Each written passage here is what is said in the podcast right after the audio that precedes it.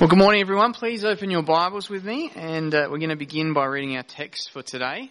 Mark chapter 4, verses 35 to 41. And the Word of God says this On that day, when evening had come, he said to them, Let us go across to the other side. And leaving the crowd, they took him with them in the boat, just as he was. And other boats were with him. And a great windstorm arose, and the waves were breaking into the boat, so that the boat was already filling. But he was in the stern, asleep on the cushion. And they woke him and said to him, Teacher, do you not care that we are perishing? And he awoke and rebuked the wind and the sea, and said to the sea, Peace, be still. And the wind ceased, and there was a great calm. He said to them, Why are you so afraid? Have you still no faith? And they were filled with great fear and said to one another, Who then is this that even the wind and the sea obey him? Who is Jesus?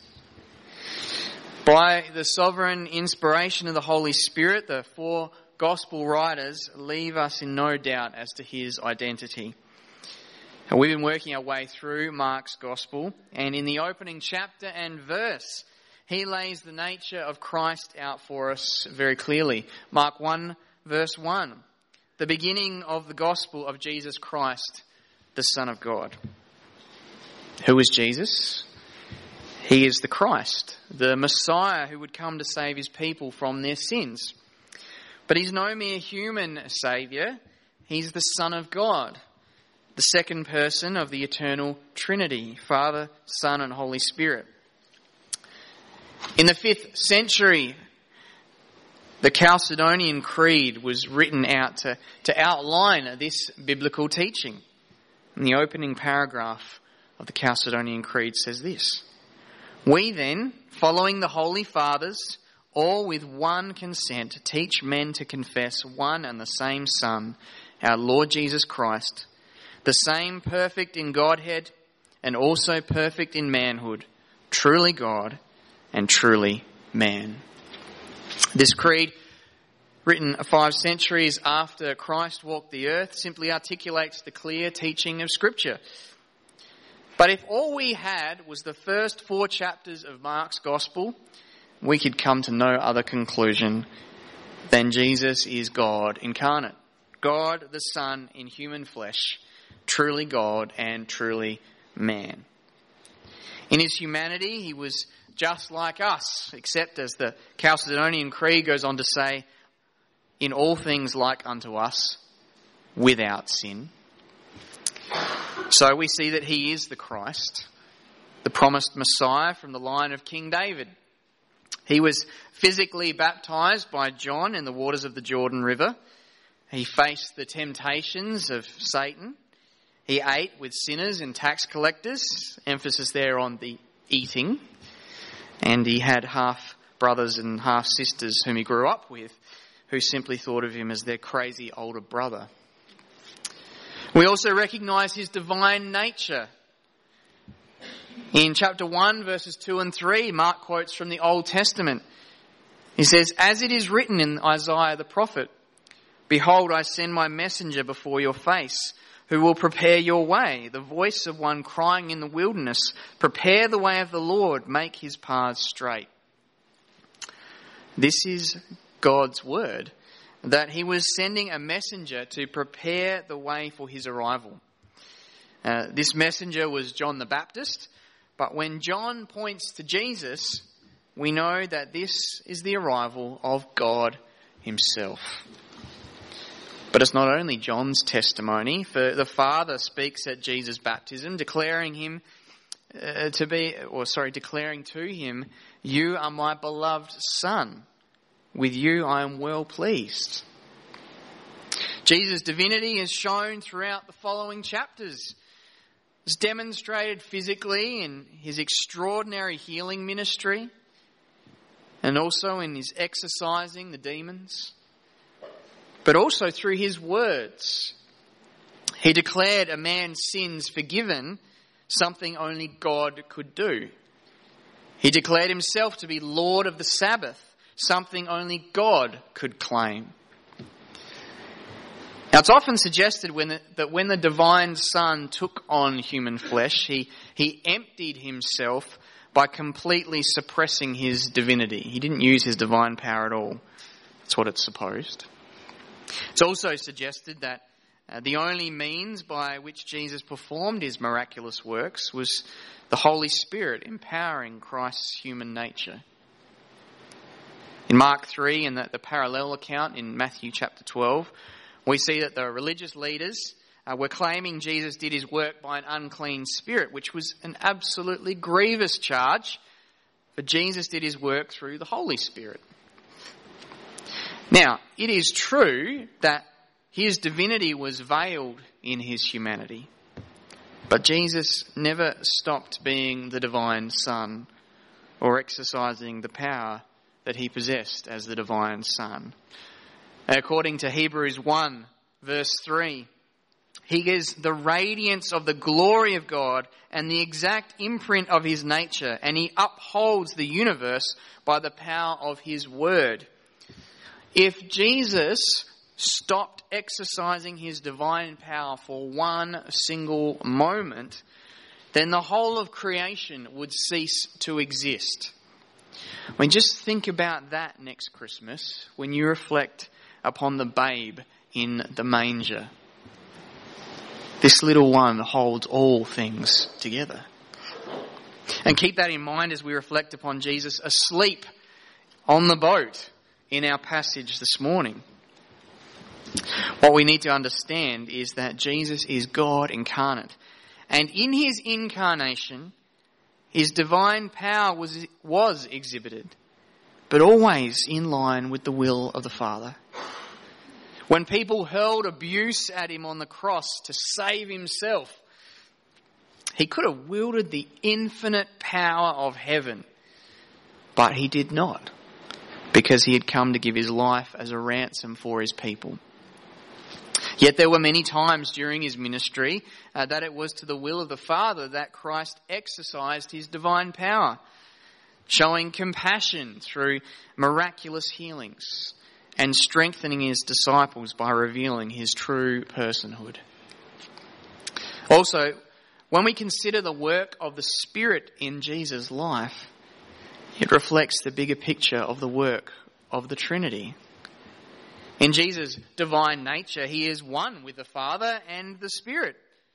And when the Father works, so does the Son, and so does the Spirit. While Jesus' human nature is empowered by the Holy Spirit, the Spirit's work is not apart from the work of the Son. Jesus truly is the God man. And we come today to a beginning of a series of events in his ministry where this is clearly on display. From the end of Mark 4 all the way through chapter 5, we're left with the stark reality that as as one writer has stated, Jesus is Lord over nature, over demons, over disease, and over death. Before we get into our text, though, just turn with me to Psalm 107.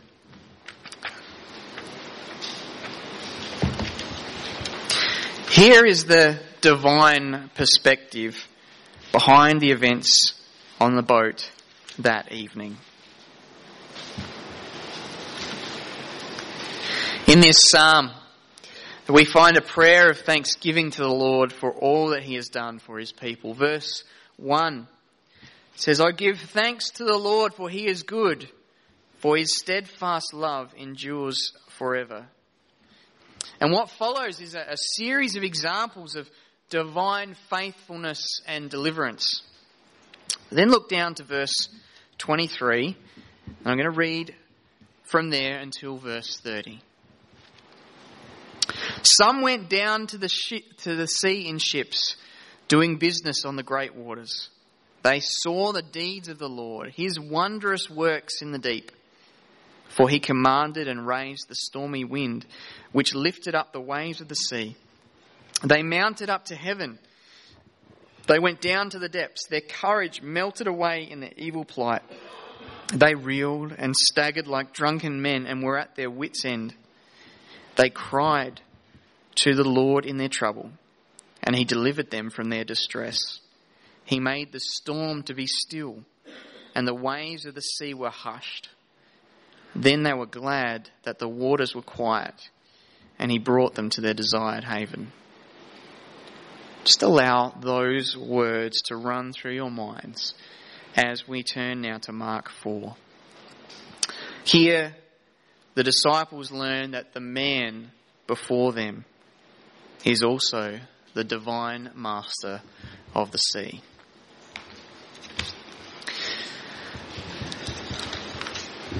Our passage in Mark 4 begins then with the ride across the sea. In Luke's account, he simply says of Jesus that one day he got into a boat with his disciples. That's Luke 8, verse 22. But Mark specifies that it was the same day on which Jesus had been preaching uh, to the crowd from the boat. On that day when evening had come says Mark. Now that seems pretty clear, doesn't it? Yet despite this clarity of Mark's statement, you will find even the most reputable of faithful Christian scholars trying to, to pacify the critics who come up with all sorts of ways to pull the Bible apart. For instance, one very good commentary makes this concession, and I quote, Since it is unlikely that the present account began in this manner, this may be a Markan seam tying the present account with what has preceded. Somehow it's unlikely. Well, how is that? How, how can this commentator make such a statement? Well, because he thinks that Mark, in putting his gospel account together, was using stories of Jesus' life that had, had similar episodes, similar themes, and that they'd been collected together previously that Mark had then edited them into the way that he wanted to tell them. So this, this writer clarifies with a, a comment about all the events Mark records from verse 35 through to the end of chapter 5. Let me quote. The common elements involved are the presence of Jesus, the disciples, a boat, the sea, a miracle, a Christological confession of some sort. These common elements are probably what brought these stories together but whether it was Mark who did this or someone before him is impossible to say. End quote. So what this commentator is saying is that Mark has not recorded these events because that's just simply the way they happened,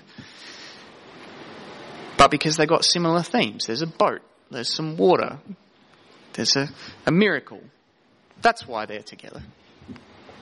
But is there any basis for this at all? Well, when we look to Mar- sorry to Matthew's gospel, we do understand that he has deliberately grouped events together to, to emphasize certain theological themes.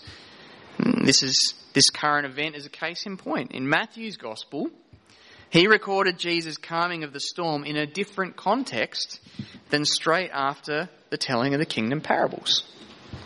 However, the language Matthew uses to describe when it happened is ambiguous and it shows that he's recalling something that happened at a different time. But when any of the gospel writers are, are trying to make a chronological point, they're very specific. And we have no reason whatsoever to doubt what they tell us. In this instance, Mark very clearly says, on that day. And so, to infer that Mark does not mean what he says here or to infer that the events of chapter 4 and chapter 5 are only there because they're linked thematically is to lift oneself above the text and above the authority of the Holy Spirit who inspired the text to be written that way. And that is very dangerous ground. But moreover, I want you to understand that you have every reason to trust the scriptures. The Bible is God's word, and because of that, it is true and trustworthy. You have every reason in the world to trust what God has written. And you see, if the Bible is in error in minor matters, then where is our confidence that it's reliable in major matters? But if its words are trustworthy in minor matters, such as the timing of the crossing the sea, then we have every reason to trust it in more weighty matters, like the gospel itself. So after Jesus finished teaching the crowds in parables, he said to his disciples, Let us go across to the other side. And the disciples responded by maneuvering the boat out into open water. In 1986, the remnant of a fishing boat was discovered in the Sea of Galilee. And by all accounts, it dates uh, back to the first century. Now, it's obviously not the same boat that Jesus travelled on because we know that boat made it to the other side. But it helps us visualise in our minds um, what things were like on the day of Jesus' trip. The boat, uh, which is currently on display in an Israeli museum, uh, is about eight metres long, two metres wide, and about uh, one and a half metres deep. And with those dimensions, it could fit up to 15 people. And so we've no reason to doubt that all 12 apostles were in the boat with Jesus. Interestingly, Mark also mentions at the end of verse 36 that other boats were with him. Now, it's not clear who was in these boats. The implication from what we've just read throughout chapter 4, though, is that these were other disciples other than the 12. However, this is the last we hear about these boats. Now, it's possible that when the weather turned later that evening, they turned as well and headed back to shore. It's also possible they made it across after Jesus had calmed the storm, but because they played no part in what happened, um, Mark doesn't mention them any further. We simply don't know, but it simply doesn't matter. What it does do, however, is affirm that some in the crowd truly wanted to hear more of what Jesus had to say. But moreover, even though this detail had no real impact upon the greater things that happened, it shows that Mark is recalling something that did actually happen. And in that sense, it is further testimony to the historical truthfulness of this account. Now, when Jesus and the disciples began their ride across the sea, the weather was good. But all that soon changed as we read then about the raging of the sea. Now, the Sea of Galilee is notorious for sudden changes in weather conditions. Its topography means that high winds can rapidly and unexpectedly come down from the, the steep surrounding hills, and the waters can become fierce. The power of the storm is emphasized by Mark's use of the adjective great. It's not just a windstorm, it was a great windstorm. The New American Standard Bible translates it as a fierce windstorm, while the NIV has it as a furious squall. The storm's power is also understood by the fact that the waves were breaking into the boat and it was already filling up with water. Now, since they'd set out from Capernaum, uh, it's probable that the boat they were in belonged to the business of Peter, Andrew, James, and John. Yet, despite sailing on a familiar vessel, and despite having many years of experience on familiar waters, what they encountered that evening was life threatening, and it caused tremendous panic among these experienced fishermen. Fear is what was occupying the minds of the disciples at that moment. But what about Jesus? Look at the contrast in verse 38. But he was asleep in the stern. Sorry, he was in the stern, asleep on the cushion. He was asleep in the back of the boat. Now, these boats had an elevated stern, and it seems Jesus was sleeping underneath that section, and the cushion perhaps being part of the boat's equipment, such as a bag of ballast, something like that. It's sometimes um, remarked that Jesus' sleep through the storm reflected his trust in God. King David wrote of his own faith in God, which allowed him to rest calmly at night. For instance, Psalm 3, verse 4 I lay down and slept I woke again, for the Lord sustained me. But while that's something that we may experience as believers, well, I don't think that's what we're to draw from Jesus sleeping here. For one thing, Jesus fell asleep before the storm hit. Right? The waters were still calm when he went to bed. Another thing is that when Jesus wakes up, he doesn't call upon God to deal with the storm. He does it himself. I think instead that Jesus being asleep is better taken as a sign of his genuine humanity and that given the day Jesus had just experienced, it was not surprising that he was fast asleep. You see, that day had included all the teaching that's recorded in Mark 4, uh, but it also included what happened at the second half of Mark 3 when, when he'd been teaching the crowds from inside a building or a house and he'd healed a, a demon possessed man who was blind and mute. That, that fact we pick up from Matthew 12. And uh, we also read that he was hindered by the scribes and his own family. It had been a big day and he was physically and mentally exhausted. One of the heresies that presented itself uh, towards the end of the first century uh, was known as docetism, stemmed from a word meaning to seem. And it suggested that uh, Christ's body only appeared to be a real human body. It seemed to be a human body, but really it was just kind of a spiritual apparition. There was no physicality to it at all. In his second letter, the Apostle John addresses this issue. 2 John, verse 7. For many deceivers have gone out into the world, those who do not confess the coming of Jesus Christ in the flesh. Such a one is the deceiver and the antichrist. We must hold to the true divinity and true humanity of Christ.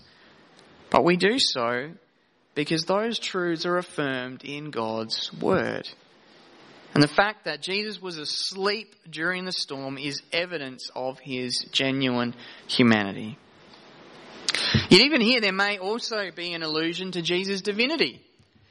Listen to these words from Isaiah 51 verses 9 and 10. Awake, awake, put on strength, O arm of the Lord. Awake as in days of old, the generations of long ago. Was it not you who cut Rahab in pieces, who pierced the dragon? Was it not you who dried up the sea, the waters of the great deep, who made the depths of the sea a way for the redeemed to pass over? The disciples do not fully grasp that the one who they are trying to rouse from slumber is the one who has infinite power over the waters.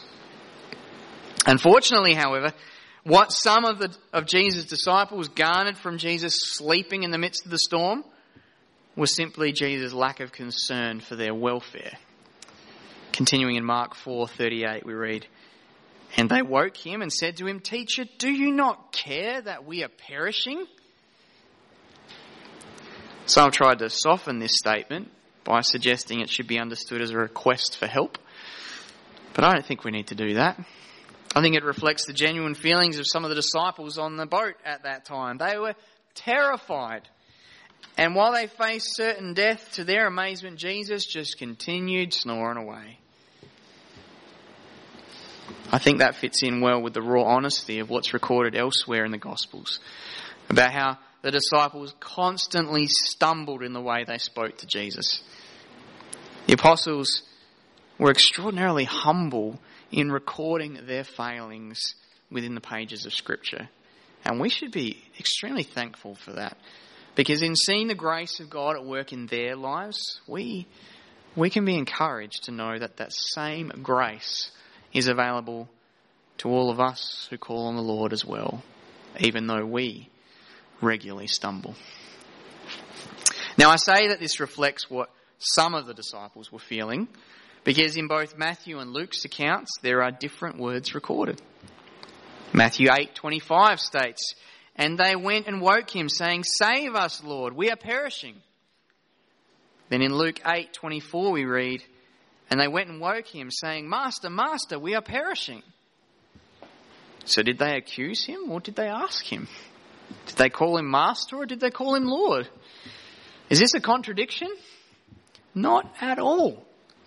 It simply explains the chaos of the situation. The disciples on the boat were petrified. They all wanted Jesus to wake up and save them. But over the roaring wind and the impact of the waves, their shouts reflected their different attitudes. Some called upon Jesus as teacher, others as master, still others as Lord. Some pleaded with him to wake up, some prayed, and still others denounced his apparent lack of care. Now, this charge was completely unfounded, of course. And the disciples later came to acknowledge that as well. One of the men on the boat was the Apostle John. And in his gospel account, he wrote of Jesus in chapter 13, verse 1 Having loved his own who were in the world, he loved them to the end. Christ's care for his disciples was ultimately displayed at the cross. After his death and resurrection, the disciples were able to look back on the events that took place during Jesus' ministry and see things in a new light. To see that Jesus did care for them and more than they knew at that time. You see, within Jesus' ministry, there were moments in which he delayed in order that he might reveal more of his identity to his people. You recall that's what happened in the death of Jesus' friend Lazarus in John chapter 11.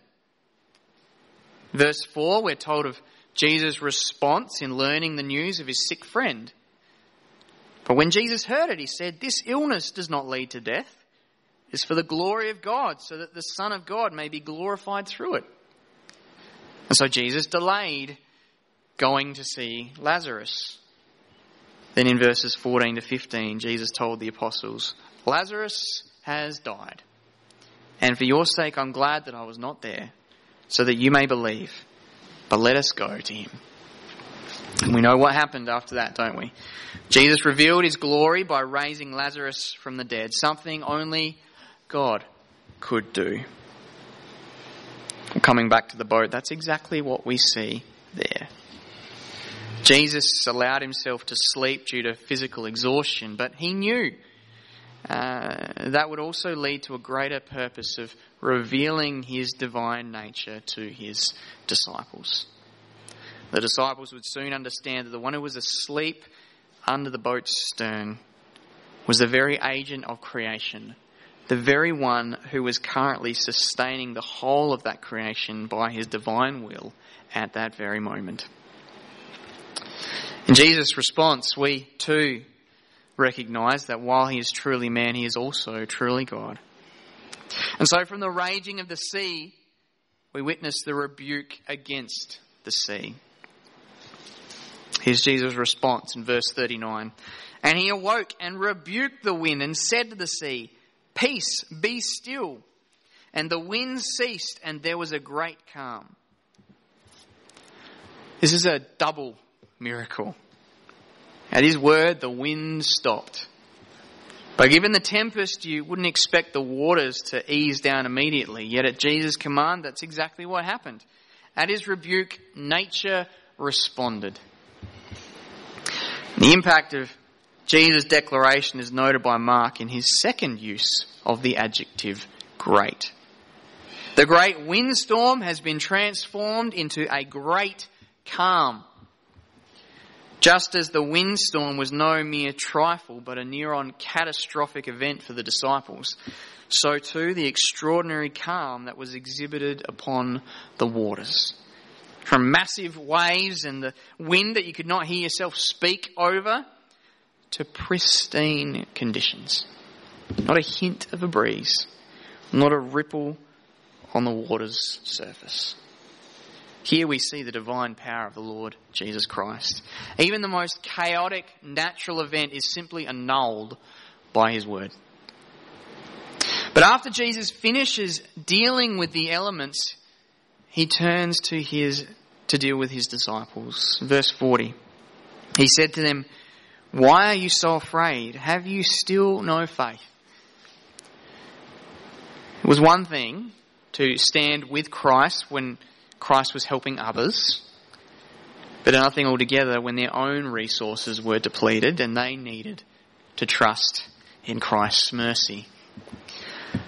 John MacArthur, in his commentary, explains it this way. quote, they knew he possessed divine power, having seen him perform miraculous healing for many others, yet when their lives were at stake, the inadequacy of their faith was exposed. End quote. We know that all too well, don't we?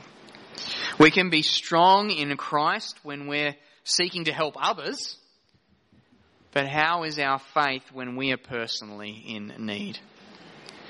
Trials then become a means of testing and proving our faith. You see, it's all well and good to speak of how splendid a sailing vessel is, but if it's never tested at sea, how will anyone ever know for sure? The disciples' lack of faith in him is a recurring theme throughout the Gospels. But again, it's something that reflects the apostles' integrity in giving a true account of how they responded to Jesus during his life. At the heart of Jesus' response to the disciples is a desire for them to trust him because of who he is. In reading these accounts, we might be tempted to wonder how on earth the disciples failed to trust in Christ. But we should be humble enough to realize that this is what happens every time we doubt God's goodness and God's power amid our own trials and troubles. And that being the case, even though we have more reason for faith in Christ than the disciples did at that point. As we sit here today in the year 2019, we have God's complete revelation at our fingertips. We have the Bible, the revealed and sufficient Word of God, the full revelation of who Jesus is. In his second letter, the Apostle Peter spoke of the wonder of seeing Christ's glory revealed at the, the Mount of Transfiguration. But then he said this 2 Peter 1, verses 19 to 21. And we have the prophetic word more fully confirmed, to which you will do well to pay attention as to a lamp shining in a dark place, until the day dawns and the morning star rises in your hearts, knowing this first of all, that no prophecy of Scripture comes from someone's own interpretation. For no prophecy was ever produced by the will of man, but men spoke from God as they were carried along by the Holy Spirit. The disciples in the first century saw Jesus' glory displayed. But Peter says, we have a greater assurance in the revelation of Scripture. Because here, we have the Holy Spirit inspired words that tell us exactly who Christ is, exactly what Christ has done for us, and exactly how we are to respond to Him. When we read the scripture today, we're left in no doubt that Christ Jesus is the God man and that he is completely faithful to place our trust in. Jesus' rebuke against the sea is our affirmation. Now, we should also remember the compassion that our Lord exhibited to his disciples. He challenged their trust in him. But nevertheless, he didn't abandon them and and then go and find new disciples the moment he landed on the shore. He remained faithful to his people. And in our own moments of weakness, we should find great comfort in that for ourselves. The Lord who saved us will sustain us. Now, we also need to be careful to read this passage as descriptive rather than prescriptive.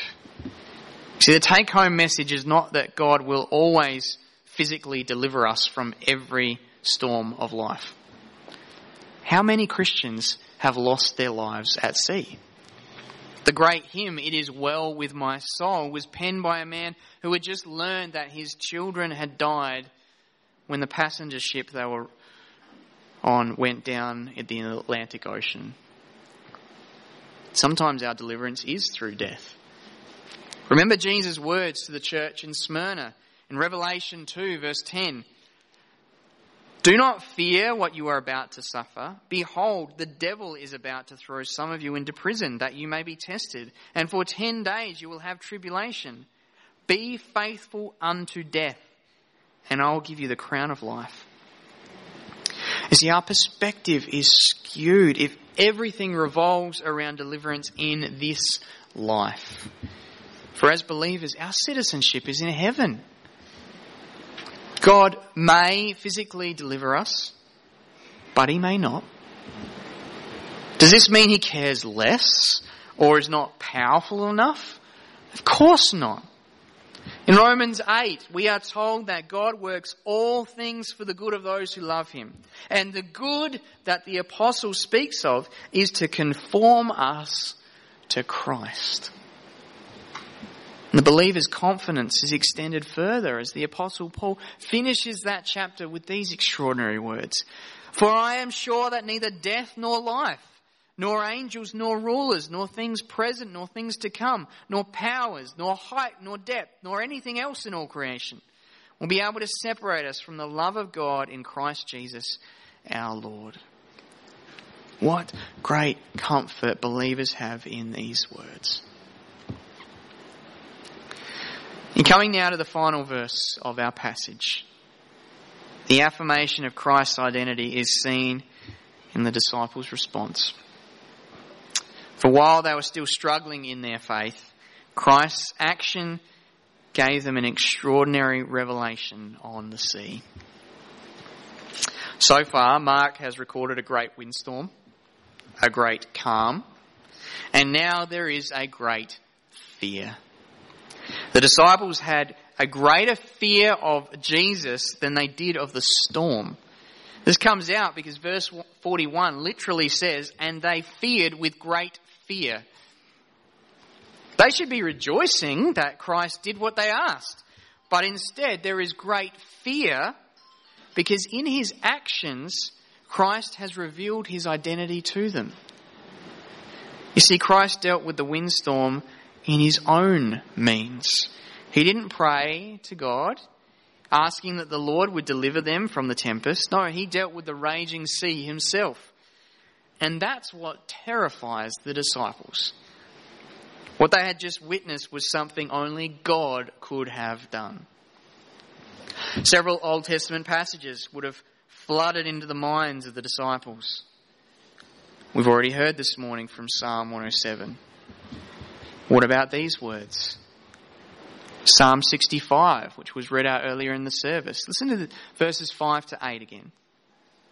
By awesome deeds you answer us with righteousness, O God of our salvation, the hope of all the ends of the earth and of the farther seas, the one who by his strength established the mountains, being girded with might, who stills the roaring of the seas, the roaring of their waves, the tumult of the peoples, so that those who dwell at the ends of the earth are in awe at your signs.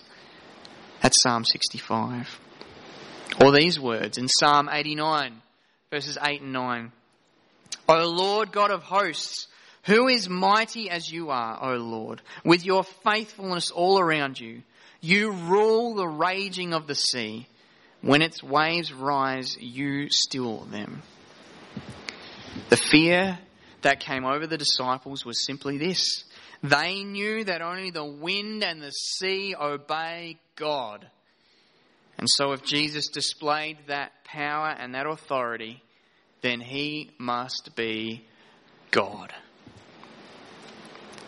They don't voice that thought at this precise moment, but this is what they were thinking. And getting us to reach that conclusion is certainly the focus of Mark's gospel from the very first verse. And of course, this is an extremely important revelation given all that Jesus had taught earlier that day. Two things are important to note here. First, like the parable of the farmer who scattered seed and then went home and slept, it reminds us that God is the one who will reveal his kingdom. God is the one who will reveal his saving sovereign reign in the lives of his people. And I raise this because it's interesting to consider who was on the boat that evening to witness Jesus' powerful display.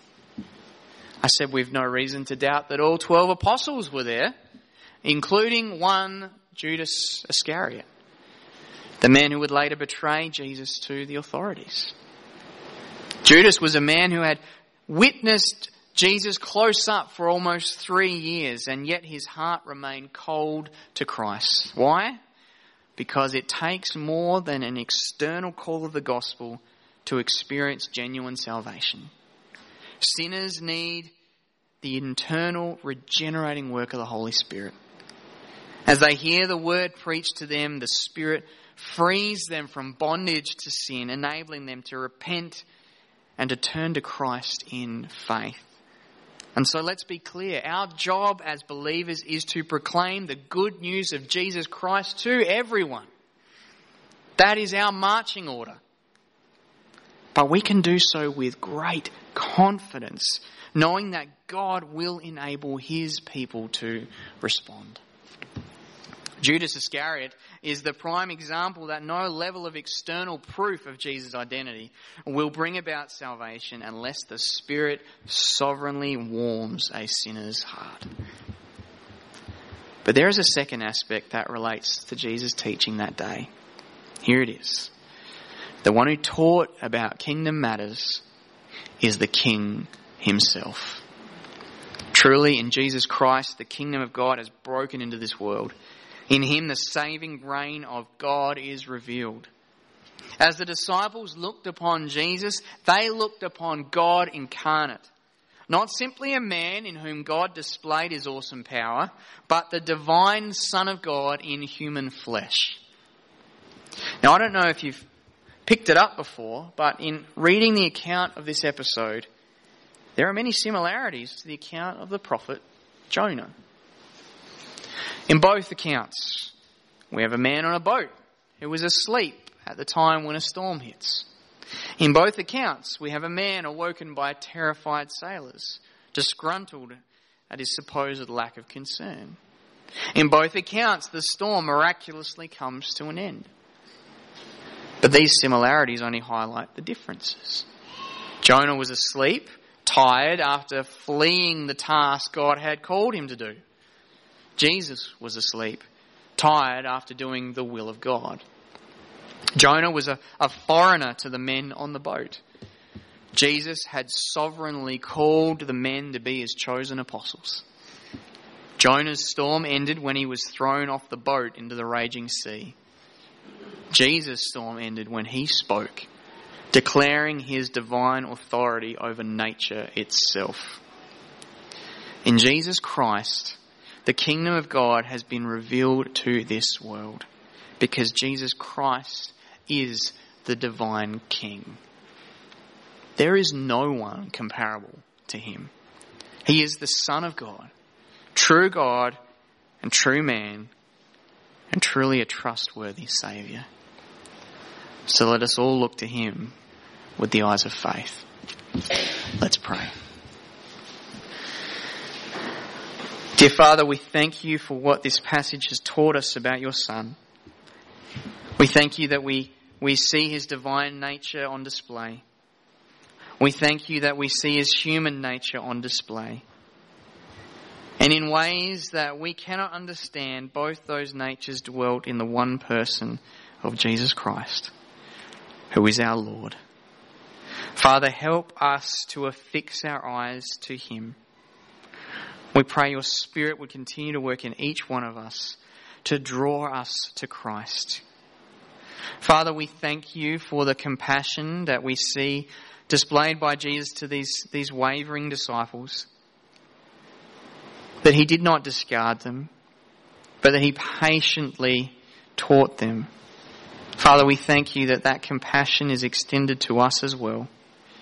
In our moments where we waver, Help us to call upon your mercy. Help us to know that you are the Lord of compassion.